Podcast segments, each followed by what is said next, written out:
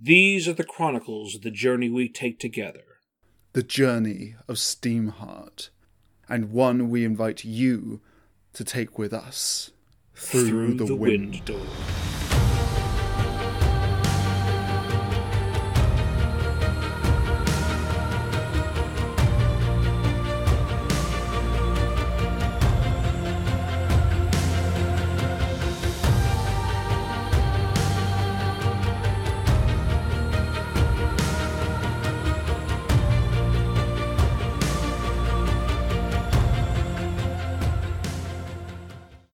Chapter 32 is called Where the Wild Things Are. And these wild things, whether we're talking about the Wendigo, Brioth, or Seth, are more dangerous than those in the Maurice Sendak children's book I grew up reading. Like Chapter 20, it is one of those flashpoints of conflict where anything could happen as we are on the verge of moving from part three into part four, itself ominously titled The Turning Point. And here is a place where the conflict costs more than someone like Jay Hume, a man who was barely characterized before the Southern Cross killed him, more than Henry Jackson, a man with his own story and a bit more character moments besides. Now it costs us a member of the team, and it feels like from here anyone can die. It's a growth of tension and stakes with Mm. loss, and with this much book left, it feels filled with apprehension that this journey has taken so much and there's still a significant amount of journey left. Let's address this piece by piece because this is a heavy chapter as a result of what happens in it. First of all, it begins with the assault on Steamheart itself, and having the Wendigo lay siege to it brings back one of our earlier influences that we keep referring to. In this case, aliens. Put a bullet in the jar. Unlike the Sulaco Marines, our heroes get into the protection of Steamheart early, and therefore none of them are lost as Harry tries to drive them to safety, like Ripley tried to escape in the APC. But even without acid blood, the fierce swarm of the infected prove that they can do damage to Steamheart, much like happened with the APC in that movie. In the fight with the Southern Cross, we felt that overall Steamheart would survive the assault. But as the story progresses, as the action progresses, for the first time, our unspeaking member of Team Steam is put to the test, and we are scared for the group in ways we were not before. It's kind of quite literally the framing device to put into perspective the state of the rest of the team. When Steamheart's pilot is out of commission, the team is directionless. When Steamheart is put through some tough scrapes, but ultimately comes through on the other side with some battle scars with the Southern Cross, but nevertheless intact, the team is exhausted but ultimately uplifted by their victory, and they all get through okay. Mm-hmm. Here, when Steamheart is placed under intense assault and barely holding together, the team are backed into a corner, frayed to their last nerve, and sustain permanent damage. There are a number of properties out there where the home base or the city where all of the stories takes place or a vehicle like Steamheart are considered a character in the story as much as all of the actors in it. And one of the things that I remember, especially with some of the um, behind the scenes stuff, is how the Firefly in Firefly, Serenity, was considered a member of that team as much as Steamheart is considered a character in this story. Mm. In particular, certain scenes where she is, she as in the ship, is anthropomorphized by Kaylee. And obviously, it's not a one to one. In the show, Kaylee was hired to be the ship's mechanic on account of her having a better sense of the ship and grew to love the ship because she became in tune with it over the course of adventures. Sorry, Captain. I'm real sorry. Should have kept better care of her. Usually she lets me know when something's wrong. Maybe she did, I just wasn't paying attention, or. Harry Arlington has a much stronger tie to Steamheart, being the one that made it. The craft is, quite literally, her baby. Therefore, even more than Kaylee, damage done to Steamheart is damage done to Harry herself. And so, the fact that it was done as much damage as it was means that we're probably going to have some scenes upcoming of Harry trying to come to terms with what's been done to her baby. Therefore, it doesn't just make us fear for the group as a whole, it makes us anticipate the emotional beats that will come to terms as soon as the action is done and we get one of those slower parts of the story where the group not only has to come to terms with what they've lost in terms of the group itself, but also their vulnerability as a result of the damage done to their craft. Of course, I don't want to diminish Steamheart. Her value is not just how her damage will affect the group or affect Harry, even if Team Steam may not feel the same way about her as they do about Hrao. At this juncture, Steamheart is not utterly lost to them. She could be repaired. The same cannot necessarily be said for our Purple Tiger, which we'll get to that part of the story in due course.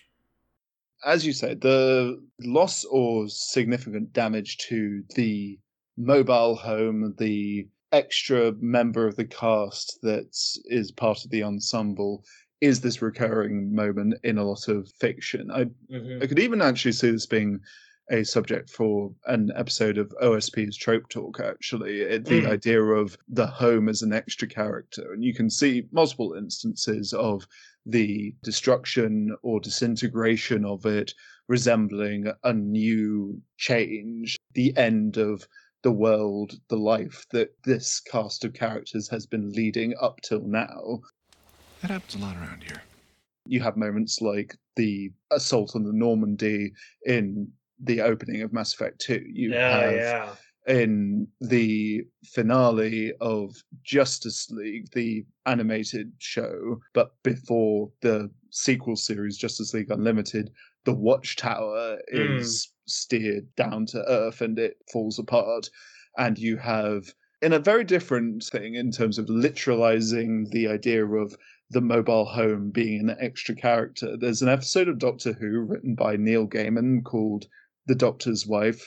in Oh, which yes. I the that one. the TARDIS actually inhabits a character, takes a humanoid shape, and is able to have a conversation with the Doctor.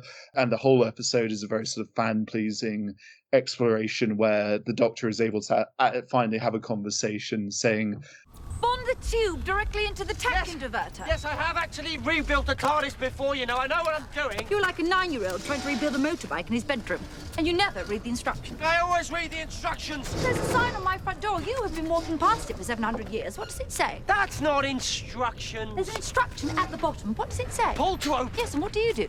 I push. Every single time, 700 years, police box doors open out the way. Yeah, I think I have earned the right to open my front doors any way I want. Your front doors? Have you any idea how childish that sounds? You are not my mother. You are not my child. You know, since we're talking with mouths, not really an opportunity that comes along very often, I just want to say, you know, you have never been very reliable. And you have. You didn't always take me where I wanted to go. No, but I always took you where you needed to go. It's and it's a great thing and uh, you know the way the episode ends is very uplifting because it's the last chance that he'll ever have to essentially directly talk with the tardis he believes that the words that the TARDIS wants to say to him is goodbye, when the TARDIS corrects him and says, No, it's hello, it's so very good to meet you. It's this feeling that a place can be somewhere that you fall in love with. And I know that you, Greg, will know that all too well. This is your reminder to please go and read The Light from Distant Bonfires. I did not contribute to it, save for a couple of paragraphs at the end of the book, but my handsome and talented co host, Greg, contributed a chapter and it's so atmospheric and i really i got tingles reading it and uh, what kind of tingles you'll just have to read it to find out And this is where I admit that I didn't even think to promote the very book that Toby is talking about. I let friends and family know about it on Facebook, but mentioning it here on the show or on Twitter, hellside that it is. Well, it's too late for Christmas. But if anyone here listens to the show that doesn't regularly listen to School of Movies, then yes, I and many other members of the School of Movies community wrote a Gothic anthology, inspired by some, at first, joking conversation on the Discord on different flavors of Gothic storytelling that might have been untouched before. Many of its authors are people you've heard us talk with before, including Alex and Sharon Shaw, Maya Suris, the voice of Catherine Holloway, as well as Jesse Ferguson, host of Recorded Tomorrow and fellow Fireside Alliance contributor. The list includes people that I hope to have on the show at some point.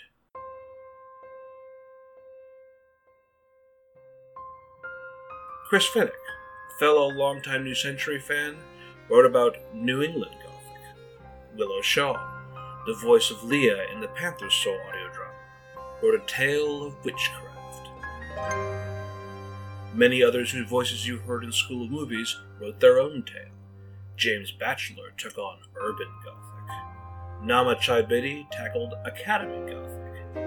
And Alejandra Vargas wrote two stories, one taking place in the mountains and another on an island. Myself, I was inspired by the recent experience of the last couple years quarantine Gothic.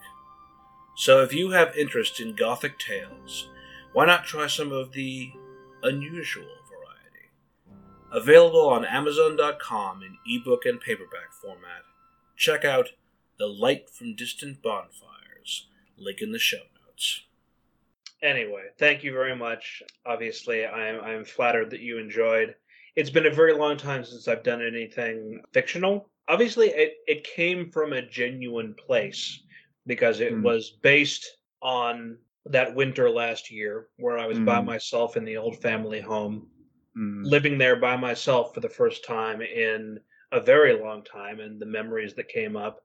My father and my stepmother have since read it, so that was an unusual experience right there. But obviously, it also dovetailed not just with my experience of being in the house by myself, but also my growing relationship with Maureen mm, and how she helped keep me on an even keel while I was, you know, isolated from the world. Even though it wasn't the the the deepness of the isolation that was happening for everybody in 2020, it was still I was very much not like going out and doing anything other than taking care of my mom and going to work and everything like that. So, mm, as the saying goes, as all good lies are, the best ones are two parts truth to one part lie.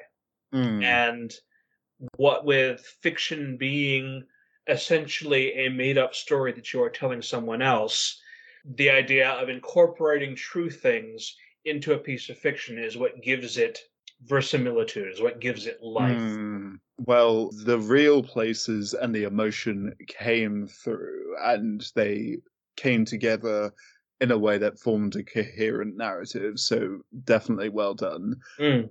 Lovely side tangent going on there, and and, An and excellent one. Yes, and and bringing some much needed lev- levity to uh, the very serious topic of this particular chapter. But let us proceed to the next serious talking point. Unfortunately, hmm only Hrao can face these attackers on their own terms. On Team Steam, we have soldiers and brawlers that are well equipped to face human enemies. But Hrao is a hunter, a fierce creature in her own right. And she has had to face opponents like these many times during her own time in the fierce jungle. She brings a strength to Team Steam that they would not otherwise have. And it makes me think a little bit on that version of the Avengers that uh, Brian Michael Bendis brought into being, where he did the unusual choice of adding Wolverine to the team of Avengers.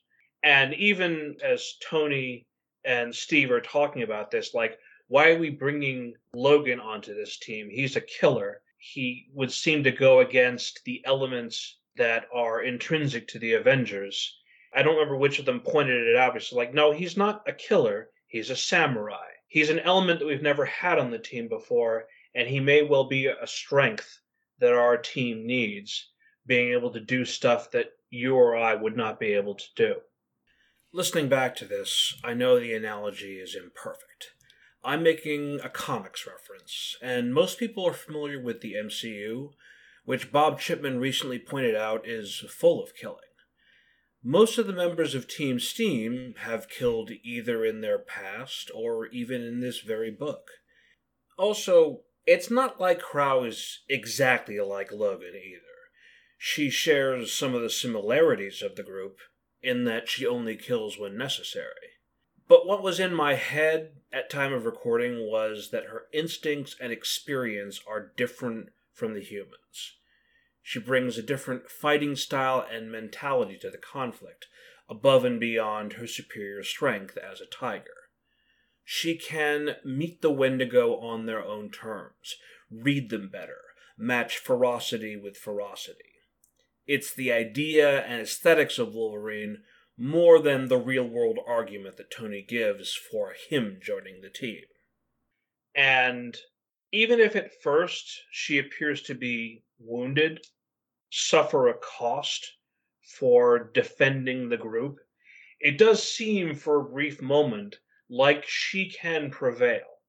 And then the tide changes again when Seth and Briath appear. We once more feel that growing tension that came with the damaging of Steamheart.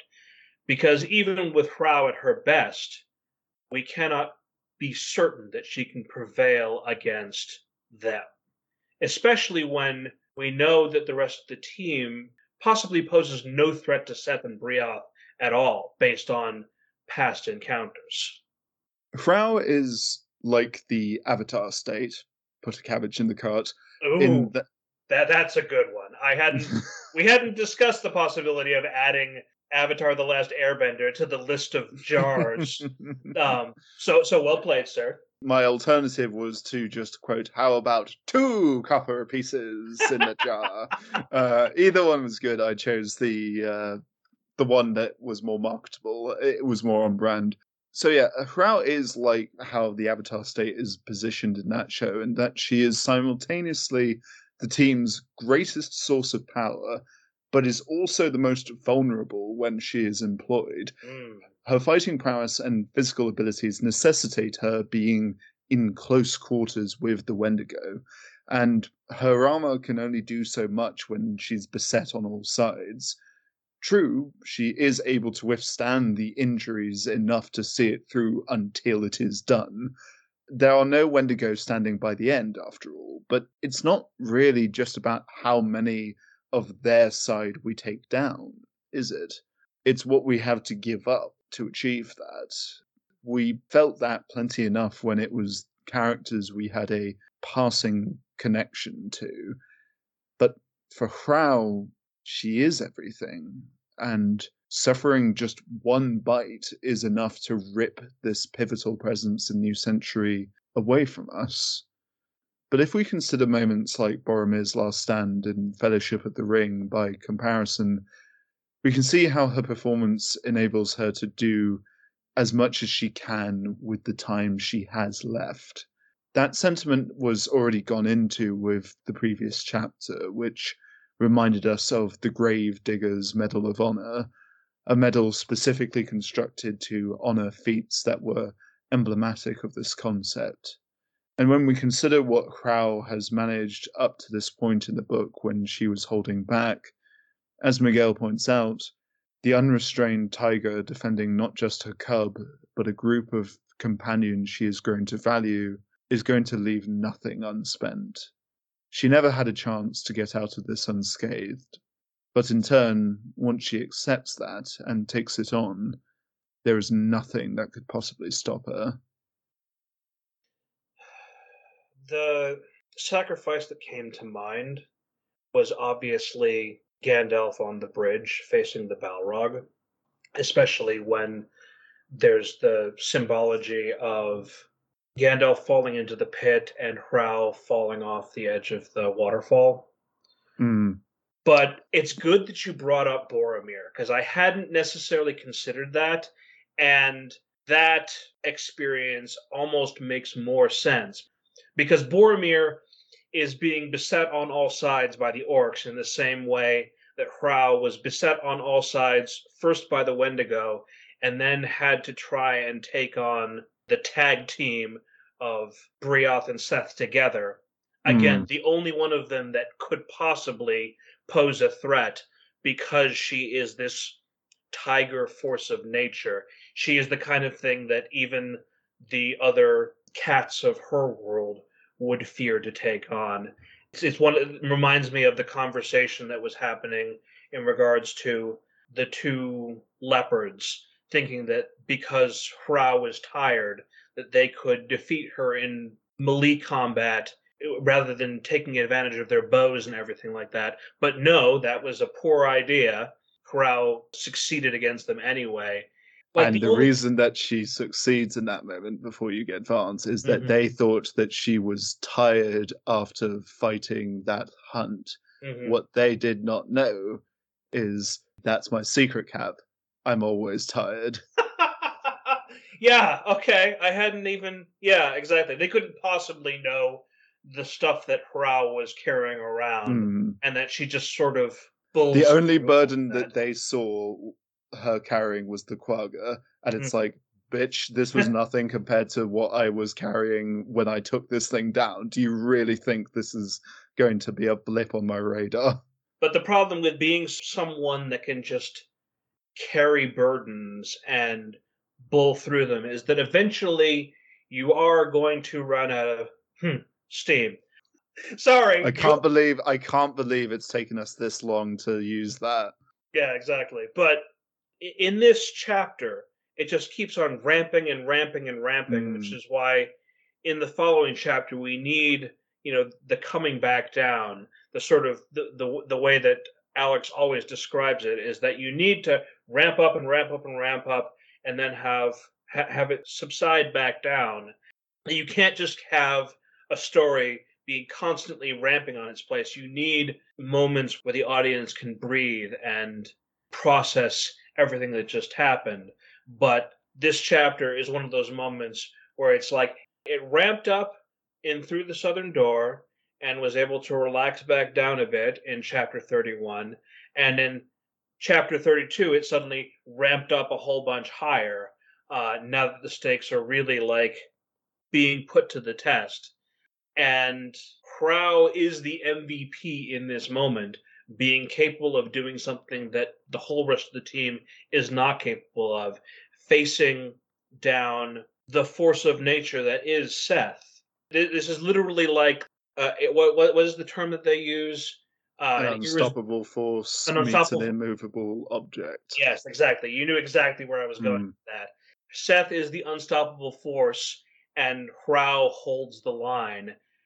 In the battle today, we will hold the line. Which, which is Oh, I'm about to immovable all over your face. well th- that I, i'm going to then run into like our further discussion on the topic Jumping ahead. jumping ahead um, Mhm.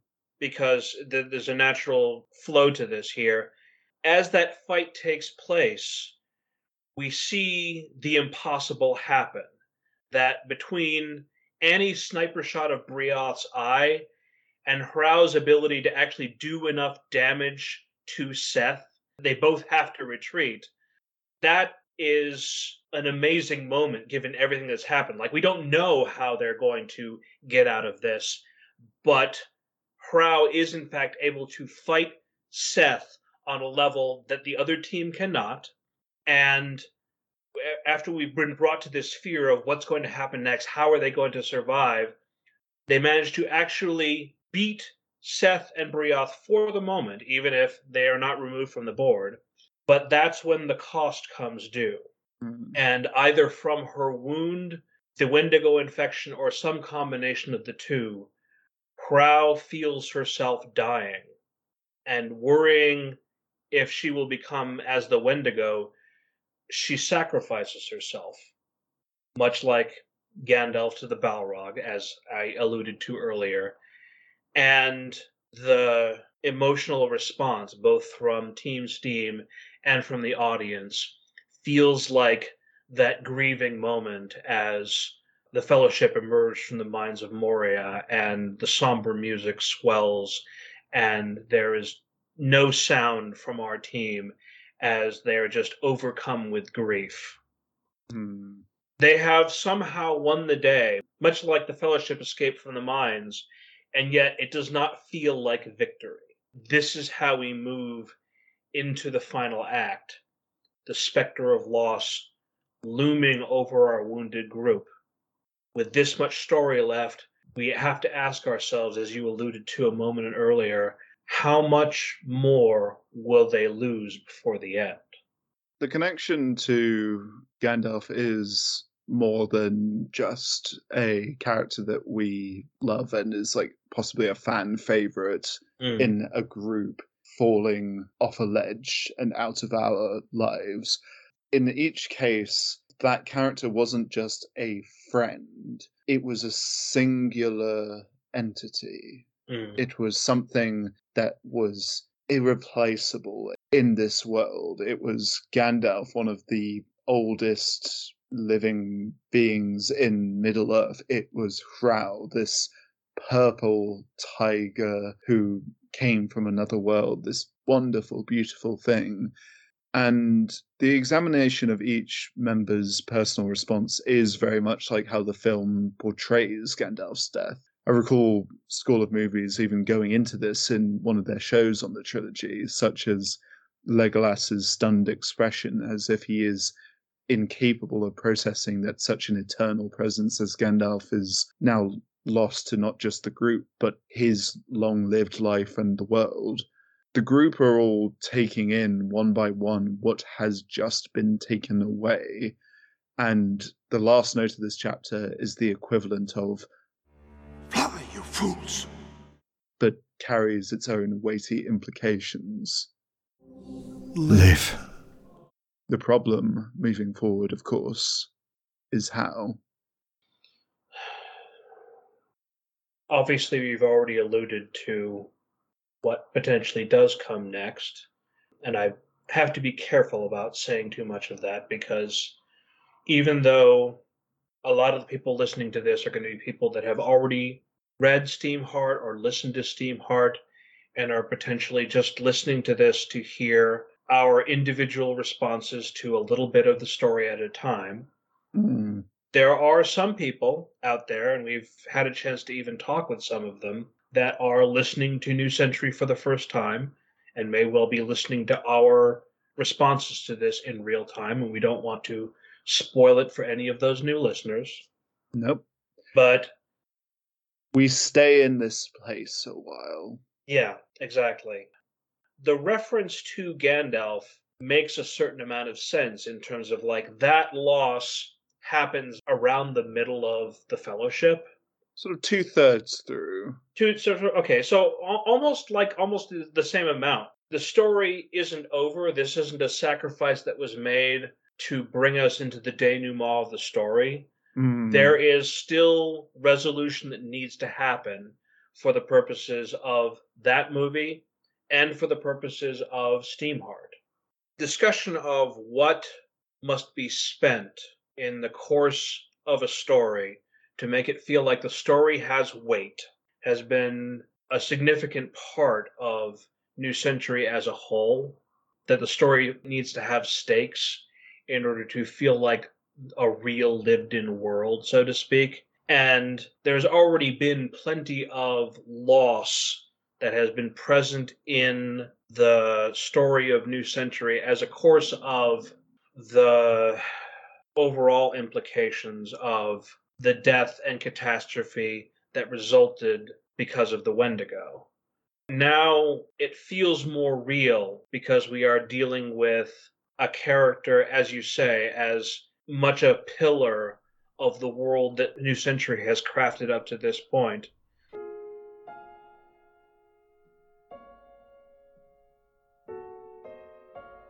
And in all honesty, it's not quite the same as Gandalf. He was a mentor and a building block of the world.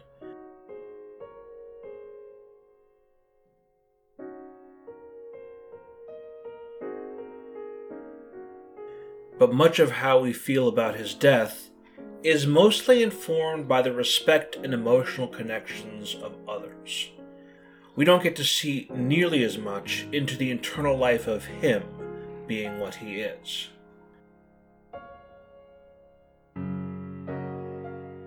But we, the audience of New Century, have walked in Hrao's shoes, felt everything that is a part of her, been there through her gains and her losses, and heard it all in her own voice. After the story of Tiger's Eye, there is little of her left unexplored, of the person she was, and the person she became.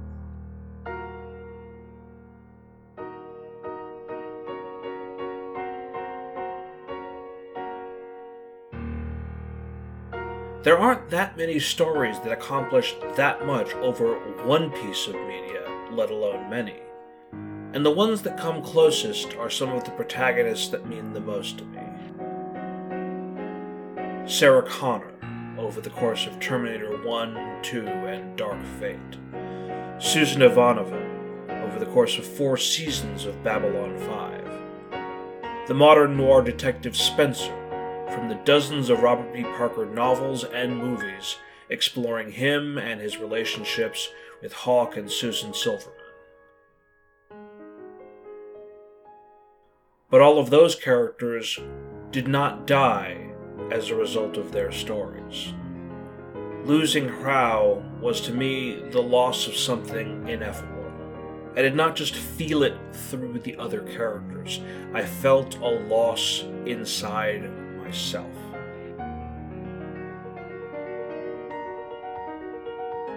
Worst, it was not the first one I would feel before this book is done. When we recorded on this over a month ago, I had just come back from watching Wakanda Forever.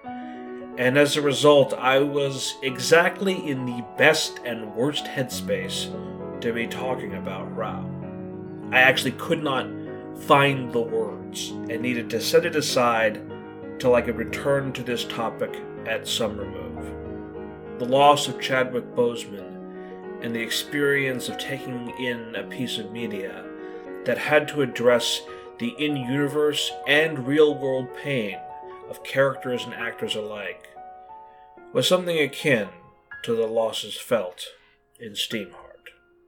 It is a loss of words, and even when you find the words come out of you, it is an acknowledgement and an acceptance that nothing about it is certain because it is the one certainty that we all face is that this is something that we encounter. It's that universal unifying experience. And we survive it. We face it. We feel crushed by it. And when we wake up to see another day with it still being the case, it's a part of you. And that's not necessarily good, but it's not necessarily bad either. It's just that it's part of you. And whether we can articulate it or not, that is something that I will forever question. But for as strange as it sounds, I think I will never reach a moment where I'm not grateful that it is a part of me.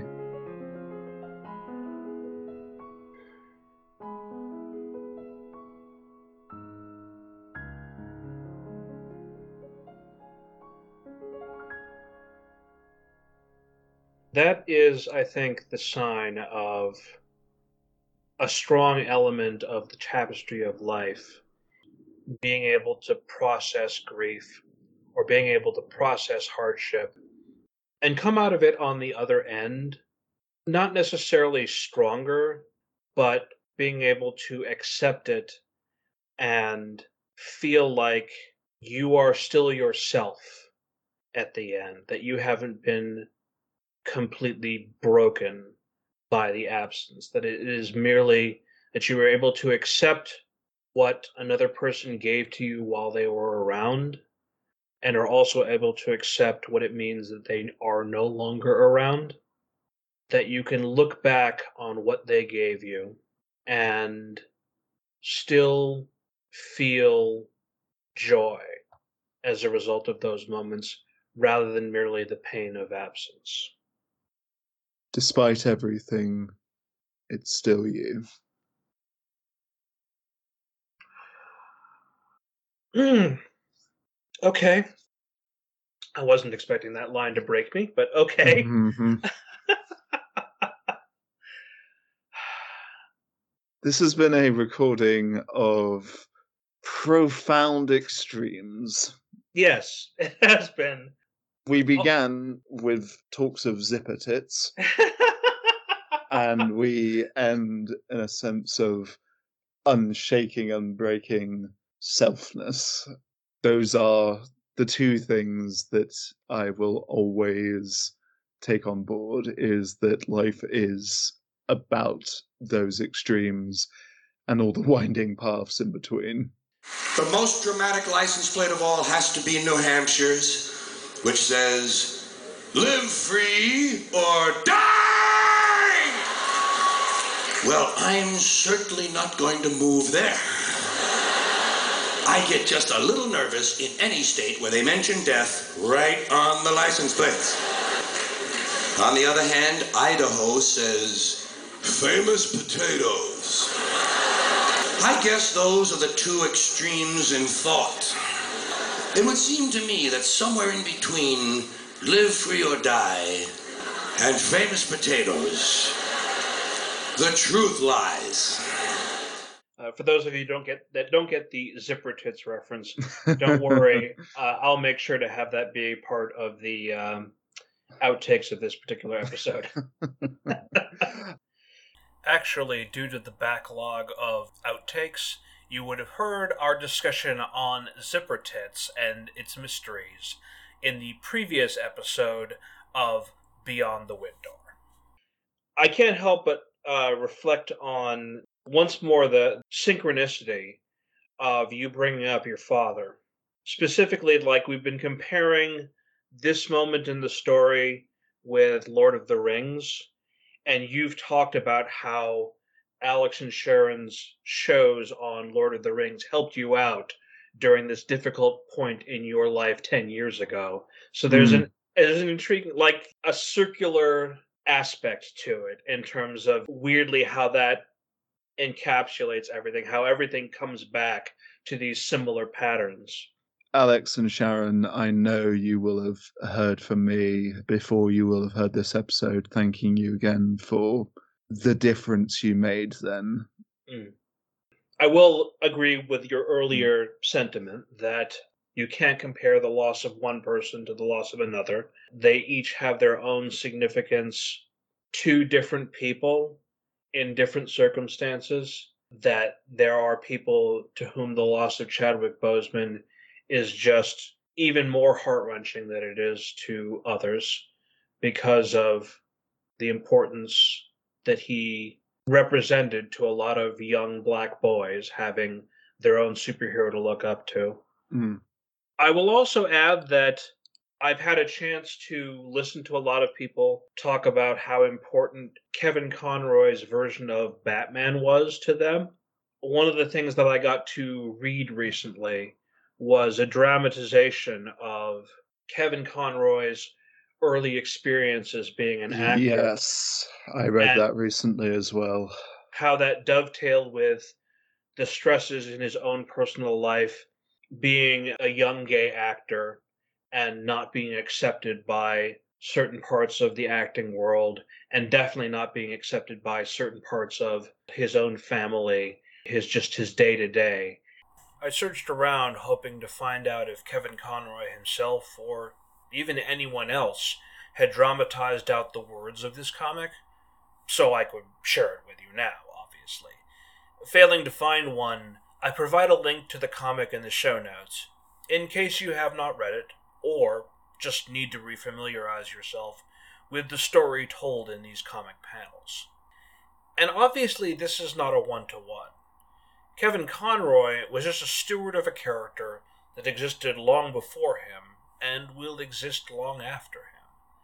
Batman also had many different interpretations in comics and animation and in live action, where Maureen is currently the sole voice of Hrao.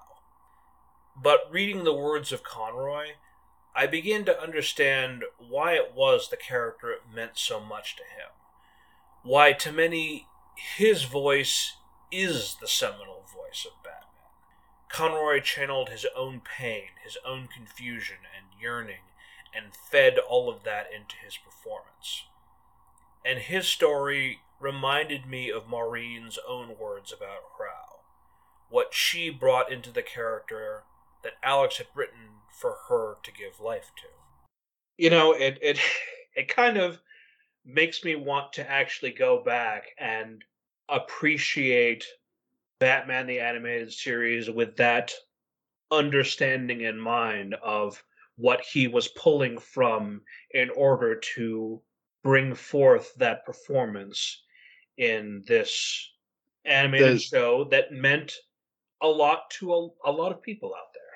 There's a particular clip. Uh, there's a lot of there's so many moments that you can use. A lot of people love the you know uh, like no you are not my father i am not what you say i am i am vengeance i am the knight i am like uh, that's the one that they go for. One of the moments I always think of is this particular episode where Bruce is investigating something like outside of Gotham and Mhm. he sustains damage and he actually suffers temporary memory loss. And for the majority of the episode, he's in this situation where men are being exploited.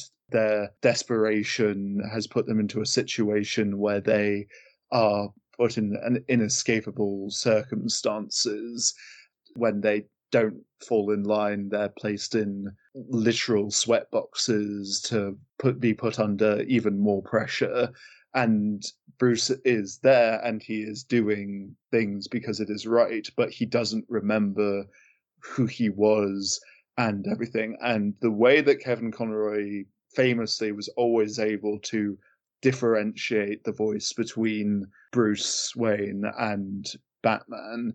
You see it in this moment where, when he doesn't remember Batman, he is talking to this friend he's made in this circumstance, and there's a lightness to his voice, an earnestness that's there. And I feel that that was probably his authentic, and you can hear it in interviews as well. He was this person who was capable of lightness and kindness. And then when and he's encouraging his friend not to give up hope. And then the friend says something that spurns a thought where he mentions his family and that word rings in his head. The imagery comes back as all the memories come back he feels batman rise out of him and he then says with a resolve filled with pain and gravel Riley, you've got to pull it together. We're getting out of here. there is a change.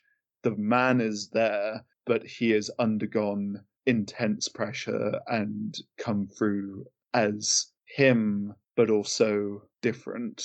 There are a few performances that are able to understand those multiple facets, I think. the best episode to revisit and carries a dual bittersweetness to it now is uh, Beware the Grey Ghost. And Ah, yes. an episode which is an homage to Adam West Mm. and now features the excellent work of two men who I think understood and delivered defining versions of Batman, I think. We've gotten a little off topic, but then, as ever, isn't this the topic of New Century? The many ways that we grieve and the many ways we celebrate and remember, not in spite of, but through it. I mean, we are going to get back on topic to close out our episode, but it's I don't think it's necessarily too off topic to say that Mm. very often the way that we process New Century is the emotional resonance that we draw upon from other pieces of media that mean a lot to us, and as well as from our own personal experiences, how we see ourselves through the stories that we love the most. So I think it all very much does make sense that hmm. sometimes we need to sit a little bit with this thing reminds us of this other thing and being able to relate the two together in order to process the emotion that comes up as a result of these powerful moments in stories that mean a great deal to us. Let's close out our recording today with a little bit of a discussion on Seth. We sort of know going into this, especially considering all of the lead up that the book has already taken us through, that there is no way that this encounter with Seth could have ended well. Even if things had not happened the way that they did, we know from experience that Seth demands superior privilege. We do not know, cannot know, because the story hides so much of him in shadow, how much he actually cares about being denied his home. Or, as he puts it at one point, the supposed bloodline of the Wendigo, his minions, his pets, his people, he seems to suggest. We know what he says to everybody else. But the more important thing is that he was disobeyed, thwarted, and the group has taken from him the Windor, his people, and more importantly, has impugned his sovereignty. Mm. None of the words spoken actually matter.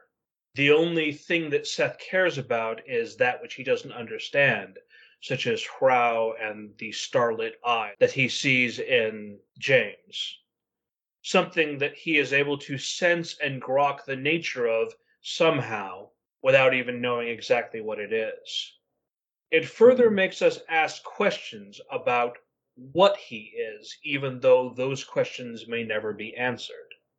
In this moment in the story, he is less a person and more that force of nature, that demigod that we made reference to in our discussions on Arlington. And so, therefore, the group must face him not as someone that can be reasoned with, but something they must either find a way to defend against or flee. This mindset in mind, I was surprised by a recent bit of characterization that Alex revealed when School of Movies covered the movie Pitch Black.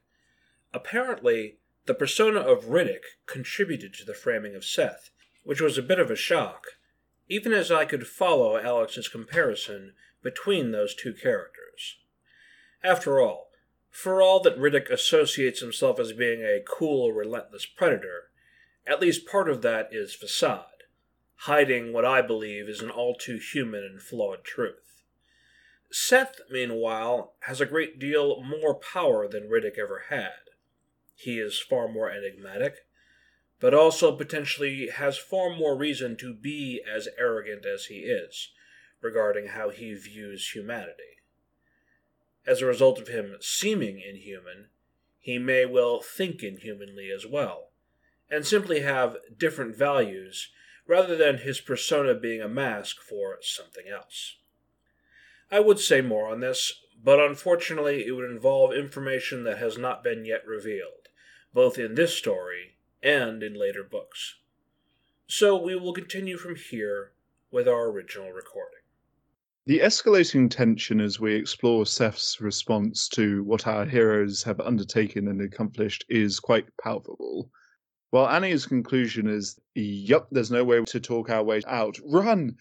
It's an accomplishment that we go into this encounter believing that there could be some way to navigate a way around it through diplomacy.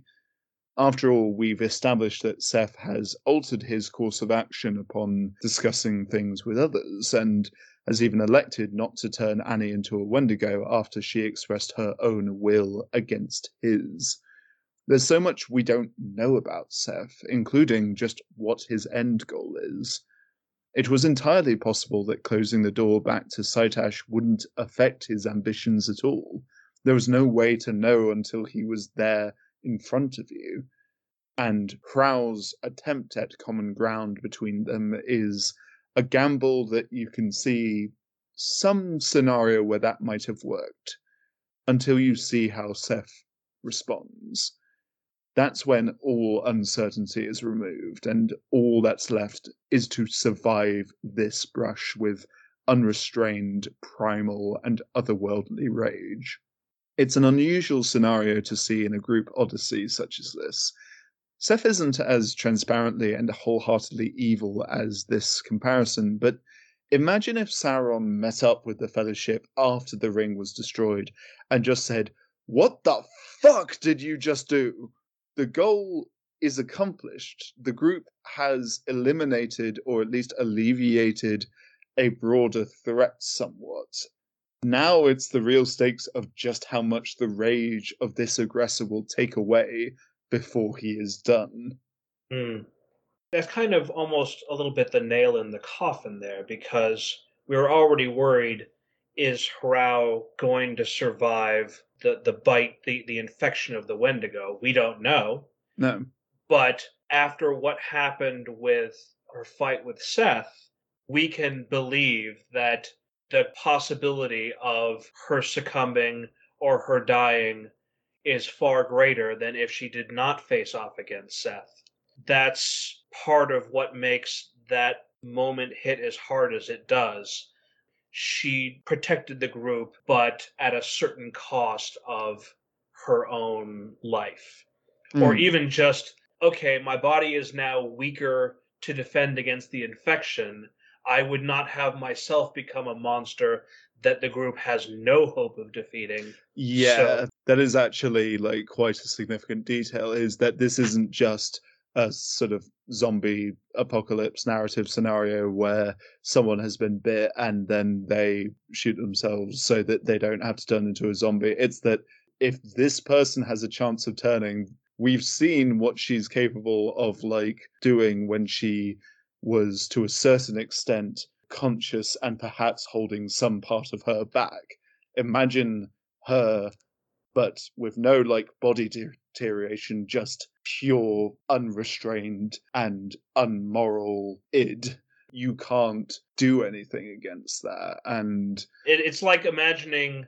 I don't remember if this was actually in the movies themselves, but the thing that was introduced at some point during the Alien versus Predator games was the mm. idea of what what happens if a face hugger implanted an embryo inside one of the predators and something resulted from that that is one part xenomorph and one part predator yautja alien the pred mm. alien the as pred they alien. make yeah exactly mm. as they make reference to it yeah so in the first one, they plant the seed of it as a like uh, to be continued, and then there was the by all accounts awful uh, sequel to AVP. So I think that's the one that has it, but yeah. it is the sort of the worst outcome, kind of. And Mhm. As an aside, I forget if I've uh, shared this on the podcast or not. My first exposure to both the Aliens and Predator franchises was seeing an advert on a VHS like this this isn't DVD this is like DV. videos. V- VHS um, is the tone of that. Seeing a trailer for AVP on that and being completely confused as a sort of eight-year-old kid watching this, It's like, well, they both look like aliens and they both look like predators. So which, like, which one's which? Yeah. well, it doesn't matter, as the tagline of that movie itself says. Whoever wins, we lose. That's got to be one of the best taglines, right? Like, I mean, I would also like that's kind of the overall tone of what was it, uh, Freddy versus Jason as well. Like two horror movie monsters fighting each other, but like they all just want to kill everybody else. So yeah. And unfortunately, the audiences didn't win out in that case either. It was, it was its thing. Uh, and I shall round that off by saying that uh, if you're expanding your horror repertoire, I would say Ready or Not deserves your time more than Freddy versus Jason. I don't remember if I've seen all of Freddy versus Jason. I've definitely seen other people review Freddy versus Jason. I don't. Hmm. I, I think it might have been something that Linkara covered at one point. Because there was the like the comic continuation of it, wasn't it? Yeah, With, like, yeah. Ash, yeah, yeah. bringing it back before we Mhm. get too far, far off topic again something that i wanted to talk about during our previous conversation how seth's assertion of quote unquote his bloodline how that conflicts with what we now know about the wendigo like Mm. we don't necessarily understand what Seth is. He refers to the olive world of Saitash. He's how we know it's called Saitash. And there is the implication that he came from that world, that he isn't some like weird mutation of the Wendigo, but that he somehow contains the infection that makes more Wendigo. But at the same time, the person that first came into the Centrum universe and started the Wendigo infection there was just a human. It wasn't necessarily that they came into contact with Seth. It was just that they came into contact with the plants that we Mm. saw and then spread into our world. And we talked about how this was basically just an accident. how how does Seth fit into all that? Like Yeah, that's exactly. the like that's the thing is that we you're absolutely right. Like we've gone into Saitash. uh, It's like you finish Arlington and you encounter uh, Seth and you just have to ask yourselves, okay, so how does this creature control the Wendigo and how did the Wendigo work? And you just think Hermes and Futurama going, That's a very good question. and then you see the whole deal of how Saitash works and the Wendigo, and you have no idea where Seth falls into it, and you just think, That just raises further questions. exactly. And in the meantime, it's like if all the Wendigo existed because the infection originally came from you, then I guess I can see how there's a bloodline thing going on there, much like, you know, say Dracula making more vampires, all of which are controlled by him. But the implication from the previous chapter was that this would have happened whether Seth was involved or not. So now all of a sudden we have to ask ourselves, why does he even care? Does he even care? This is part of the reason why I brought up the whole is it his world? Is he piggybacking off like Saitash and the Wendigo? And if that's the case, how does he have it? How did this connection form? Did he do it? Does he have help? What is going on? Yeah. and I, I guess we just sort of have to put all of that to one side because it's not necessarily relevant to the proceedings of what continues on from here because he's been chased off. We don't know if he'll return at this point. I mean, Mm. he's a he's a pretty significant villain, so we would expect he would return. But Mm. like because we never see anything from his perspective, we don't actually know what's going on in his head when he says the things he does. It's just that as you and I are trying to unpack these things together, we're trying to figure out how these things fit into each other, what the Mm. possible explanation could be, because the story isn't giving it to us. Mm. And all we're noticing is all of the weird conflicts and the fact that, you know, just because he is a potent enemy does not also make him an unreliable narrator. Yeah, there are so many questions. I would go on to say that yes, Toby and I do have more information as a result of both Steamheart and other future books, which, of course, we can't get into here. That doesn't mean we have all the answers, only that we have more questions and answers than we can get into in this episode. Regardless, as mentioned before, the reason I brought this up to begin with is that even if we did know what was in Seth's head, the answers would not change the course of events, the consequences of which put us in the right frame of mind for the final enemies, confrontations, and resolutions of Steamheart. Okay, well, whew, what a what a winding road we've gone on, and I knew that this uh, episode was going to be a high hurdle to clear, a real difficult section. I I think when we started Steamheart, I was thinking, how do we talk about it? How do we mm-hmm. convey the impact of it? And I hope we've done that because you always, with a ongoing series, like and the big moments in it, want to make sure that you cover it from all the angles you need to, especially for as comprehensive a production as we run here. The the trick is that we don't, we can't cover all responses to this, but I think we did a very good job of conveying what this moment meant to us, which is really the only thing that we can do. So Yeah.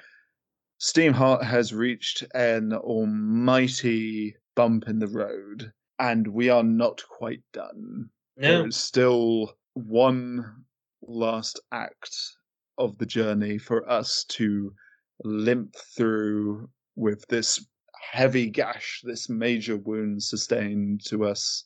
We'll just have to see if things can get better or if they can get worse or if staying here is punishment enough. Hmm. Well, listeners, thank you for staying with us during this turbulent time as I do my best to try and get episodes out. I'm not through the woods entirely in terms of having a lot of my personal time taken up with work and settling the new apartment and just being tired from all of that. I can't necessarily promise that things will return to how they were because those were a very specific set of circumstances Mm. that were primarily fueled by having a lot of spare time to myself, particularly during the pandemic. But Toby and I are not going to stop recording on this, and I'm not Oh, going to stop. will. No, no, we're we're we we are going to keep on this, however long it takes to put these things out. I am never going to get tired of talking about these stories. And mm. like, even if I wasn't going to be talking about this, I have to talk with Toby about something because Toby is a wonderful cinnamon roll and we fuel each other. I would need to have, as Maureen would put it, I need to have my regular Toby time. Regular Toby Time is the alternative title of this podcast. So, you know, whatever you want to label it in your iTunes, like sort of album details, like I'm cool with it. And uh, yeah, I need my Greg time too. Next weekend, I will probably be uh, by myself in the flat, and it's entirely possible that I shall be reaching out for a bit of informal just conversation and discussion with you, Greg. Absolutely. I'm just happy to spend time with my friend. So, yes, this has been a delightful and very rewarding evening. So once more, thank you, listeners, and we'll see you soon. Or I guess we won't see you soon because we're we don't have cameras. Oh, we always see them, Greg. We we know what you get up to.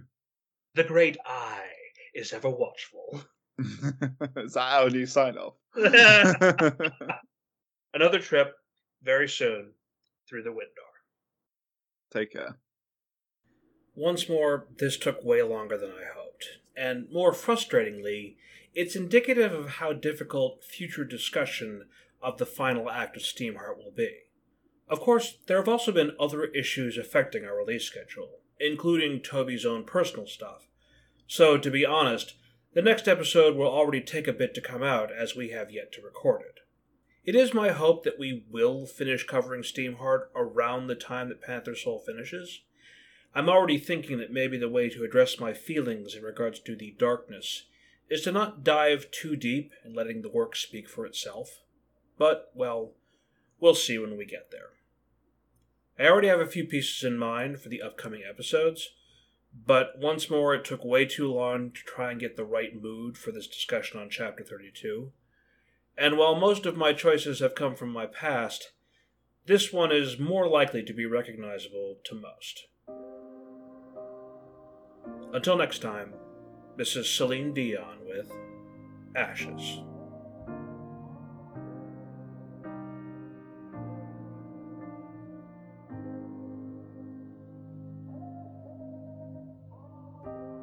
What's left to say? These prayers aren't working anymore. Every word shut down in flames. What's left to do with these broken pieces on the floor? I'm losing my voice, calling on you. Cause I've been shaking, I've been bending backwards till I'm broke. Watching all these dreams go up